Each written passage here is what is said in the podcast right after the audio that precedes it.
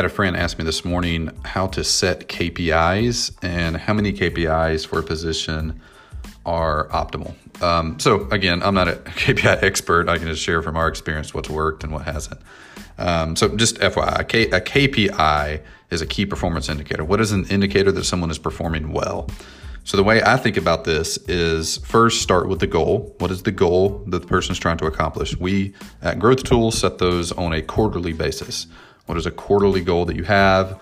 Um, let's say let's say we have a marketing person who's over partnerships, and their goal is to land 12 marketing partners this quarter and bring in 5,000 potential customers to our um, CRM system. Let's say that's their goal. I, we don't actually have a goal currently. This that, but let's say it was.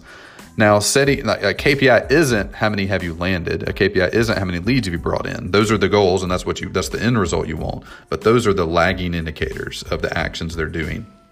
Typically, what I try to do and what we try to do on the team is uh, have the KPI, what we track on a daily and weekly basis, be a leading indicator of the actions they need to take that will produce the goal that we want. So if the goal is 12 partnerships, 5,000 leads, what are the things they do on a daily and weekly basis that we can measure to know whether they're on track to accomplish that or not?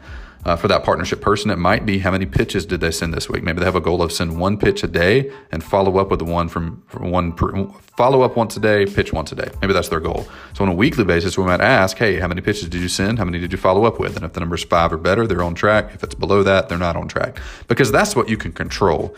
You should be able to directly control 100% directly control your KPI at the end of the day, that partnership person cannot directly control whether they get yeses or not. They can do all of the things perfectly, but at the end of the day, they can't make the person say yes. So I don't like having the KPI be something that they can't control. So, how do you set a KPI? First, you got to have a goal. What's the goal? Quarterly goal, yearly goal. I like quarterly or monthly just because it's a shorter time period and easier to look out. It's almost impossible to predict what a year from now will look like. It's pretty easy. I'm recording this on August the 5th, September, October, November. It's pretty, I mean, you could have a pretty accurate idea if you looked at your calendar and thought about it for two minutes what November the 5th would look like. You probably have any vacation or time off or holiday. All that stuff's on the calendar already. You know what's up. Um, you probably even know what projects are going to be going on roughly at that time period. So it's also easy to goal that time out. So what's the goal? And then what is the thing they can do today or this week to affect that? That's your KPI. And that's what we want to look at, report on, and talk about on a weekly basis. We have stand ups with each division of the company each week to look at our KPIs. What are your goal for the quarter? What's your KPI and how's it going? The question we ask at each meeting. And then what blockers do you have? So if you're trying to figure out what are my KPIs or what are my team's KPIs or um, yeah, just ask the question, what's my goal? If you don't have an answer to that, spend your time there first and then say, what are the things I can do now or this week on a regular basis, every every day, every week, to help accomplish that. And sometimes, sometimes it's hard to get a leading indicator. Let me give you an example. Our um, support person, Bethany, uh, we have a goal of less than four hour response time and greater than 90% happiness score, which means we respond to tickets in less than four hours and 90% or more people grade us as doing a really good job of that.